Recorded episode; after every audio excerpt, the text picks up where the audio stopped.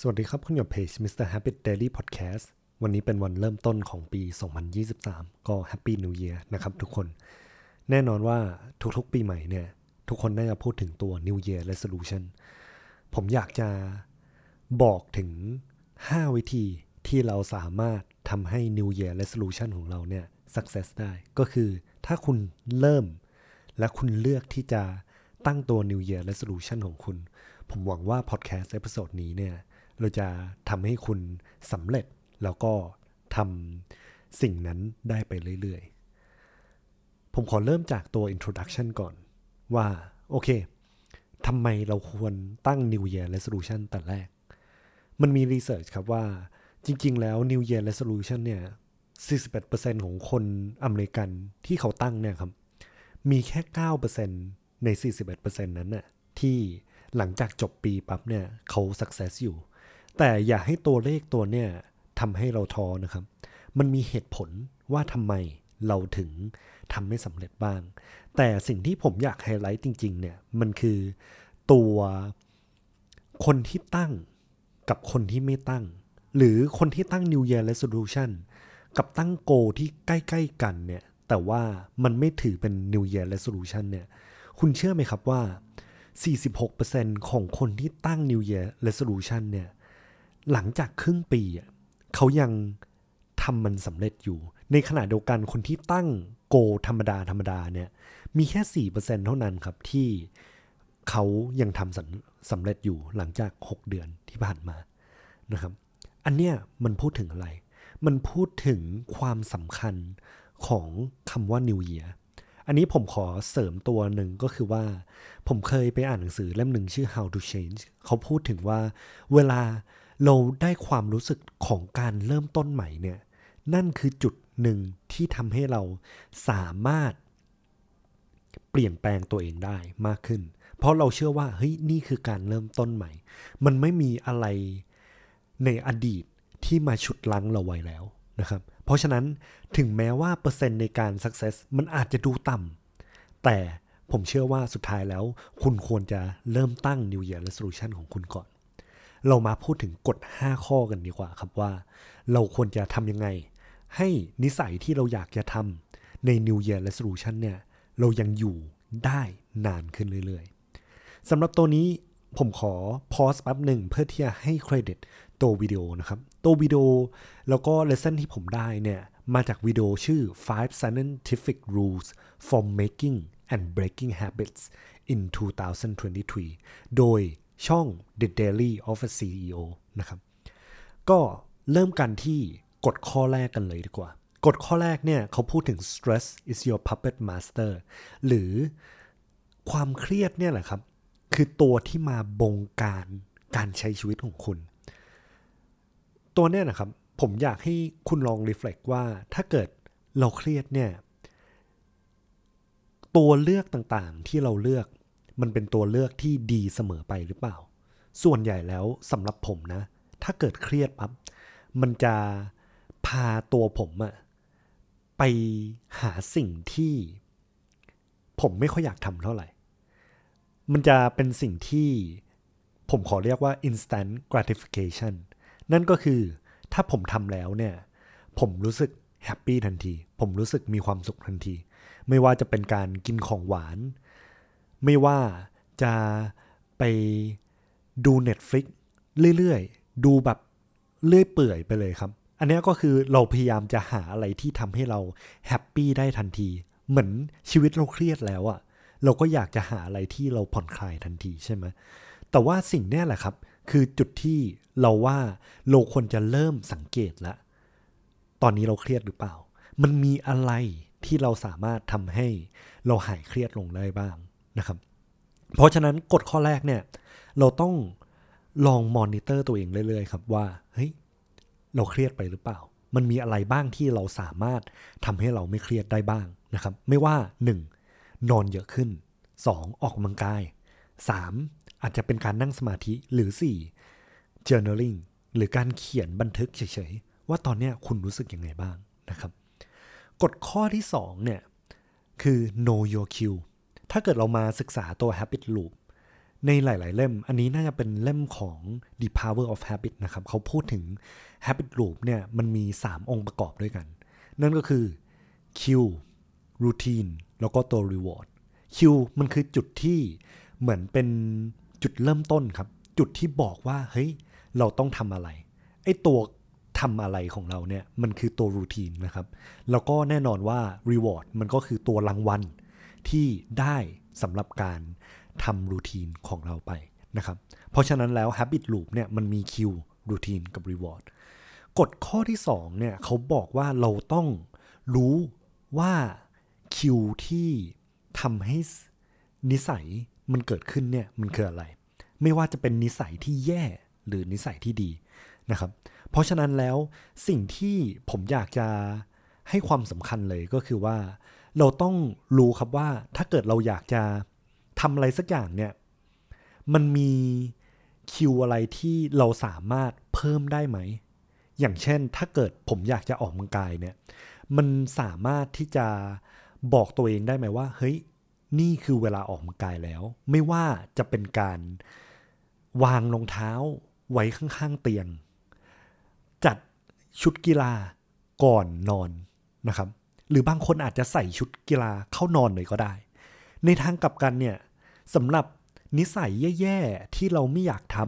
ำมันมีคิวอะไรที่เราสามารถ avoid ได้หรือเปล่า นั่นก็คือการเลี่ยง อย่างเช่น ผมรู้ละว่าถ้าผมเห็นช็อกโกแลตเนี่ย ผมจะอยากกินมากเลย เราสามารถเอาช็อกโกแลตออกจากตู้เย็นไปได้เลยไหม ไม่ต้องมีมันแต่แรกเลยนะครับ อันเนี้ยเพราะฉะนั้นเราต้องศึกษาครับว่า อะไรคือจุดที่ทำให้เราทำสิ่งดีๆ อะไรคือจุดที่ทำให้เราทำสิ่งแย่ๆนะครับ เราสามารถเพิ่มคิวในสิ่งดี แล้วก็ลดคิวในสิ่งแย่ได้หรือเปล่า กฎข้อที่3เนี่ยเขาบอกว่าการสร้างนิสัยไม่ใช่สิ การจะเลิกนิสัยเนี่ยเราไม่ควรจะโฟกัสในการเลิกนิสัยครับ แต่เราควรจะโฟกัส ในการ replace หรือว่าเอาอะไรมาแทนนะครับผม ผมขอพูดถึงเเรื่องนี้ละกัน ตรงที่ว่าเขาเรียก rebound ถ้าเกิดเรามัวแต่โฟกัสว่าเราไม่อยากทำอะไรมาก ๆ เนี่ย กลายเป็นว่าเราไปกักความคิดของเรา เราบอกว่าเฮ้ย ฉันต้องหยุดคิดเรื่องนี้กลับกลายเป็นว่า พอเวลาผ่านไปเนี่ยเราคิดเรื่องนั้นมากกว่าเดิมอีก คุณเคยเป็นไหมครับ อย่างเช่น เนี่ยฉันอยากกินบอกตัวเองว่าฉันไม่อยากกินอันนี้ สุดท้ายเราจะเริ่มอยากกินมันเรื่อย ๆ นะครับ เพราะฉะนั้นแล้วเรามีวิธีอื่นไหม ที่สามารถ encourage action ที่เราอยากทำได้มากขึ้นนะครับ สมองเราเนี่ย เป็น action oriented แปลว่าอะไร แปลว่าสมองเราครับ มันต้องการ action นะฮะ ถ้าเกิดเราบอกตัวเองว่า อะ ฉันจะไม่สูบบุหรี่ ในสมองเรายังได้ยินคำว่าสูบบุหรี่อยู่นะครับ เราลองจะให้ action อื่นแทนไหม ทุกๆ ครั้งที่คุณอยากสูบบุหรี่เนี่ย คุณหยิบหมากฝรั่งมากินเอง แทนไหมนะครับ เพราะฉะนั้นแล้วคิวเนี่ยคิวมันอาจจะเป็นความรู้สึกที่เราอยากจะสูบบุหรี่ใช่ไหมแต่ก่อนเนี่ยคุณก็อาจจะหยิบบุหรี่มาจุด แล้วก็รางวัลของคุณก็คือตัวนิโคตินแล้วก็การที่ได้สูบบุหรี่ไป เพราะฉะนั้นแล้ว ถ้าคุณเห็นว่าคุณมีคิวว่าคุณอยากจะสูบบุหรี่ใช่ไหมเราสามารถบอกสมองเราได้ไหมว่าอะทำอันนี้แทนสิ นั่นก็คือการอะไปหยิบหมากฝรั่งมา เคี้ยวหมากฝรั่งแทนไหม ตัว action เนี่ยคือการเคี้ยวหมากฝรั่ง ตัว reward ของคุณเนี่ยมันคือการได้รับน้ำตาล มันคือการได้เคี้ยวหมากฝรั่งนะครับผม เพราะฉะนั้นแล้วเนี่ยครับทุกครั้งที่เราอยากจะเลิกอะไรสักอย่างเนี่ยหาอะไรมาแทนนะครับ มาที่กฎข้อที่ 4 กันดีกว่า เขาพูดถึง you need a better reason to quit อันนี้ก็คือว่า เวลาเราจะหาอะไรมาแทนนะครับ บางทีแล้วเนี่ย สิ่งที่เราเอามาแทนเนี่ยมันไม่ได้ satisfy เราเท่าสิ่งเดิม สิ่งที่เราเอามาแทนอะมันไม่ได้แบบเติมเต็มความต้องการเท่ากับสิ่งเดิมที่เราเคยทำเพราะฉะนั้นแล้วเราต้องมี intrinsic reason หรือเหตุผลข้างใน เหตุผลที่มันสำคัญสำหรับคุณมาก ๆ ที่คุณต้องเปลี่ยนนิสัย เขาว่ากันว่า นิสัยของเราครับ มันจะเริ่มเปลี่ยนแปลงได้ เมื่อความเจ็บปวดที่จะอยู่ที่เดิมเนี่ย มันมากกว่าความเจ็บปวดในการเปลี่ยนแปลงนะครับ ซึ่งตัวนี้เนี่ยแหละครับ มันมาจากความสำคัญของเหตุผลของวายของคุณนะครับ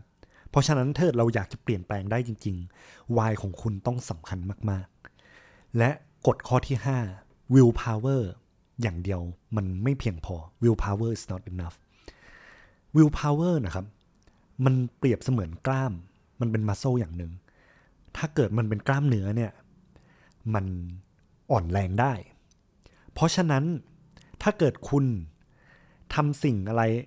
คุณตั้งโกที่สูงเกินไป คุณตั้งโกที่ยากเกินไปเนี่ย ตัว will power ของคุณ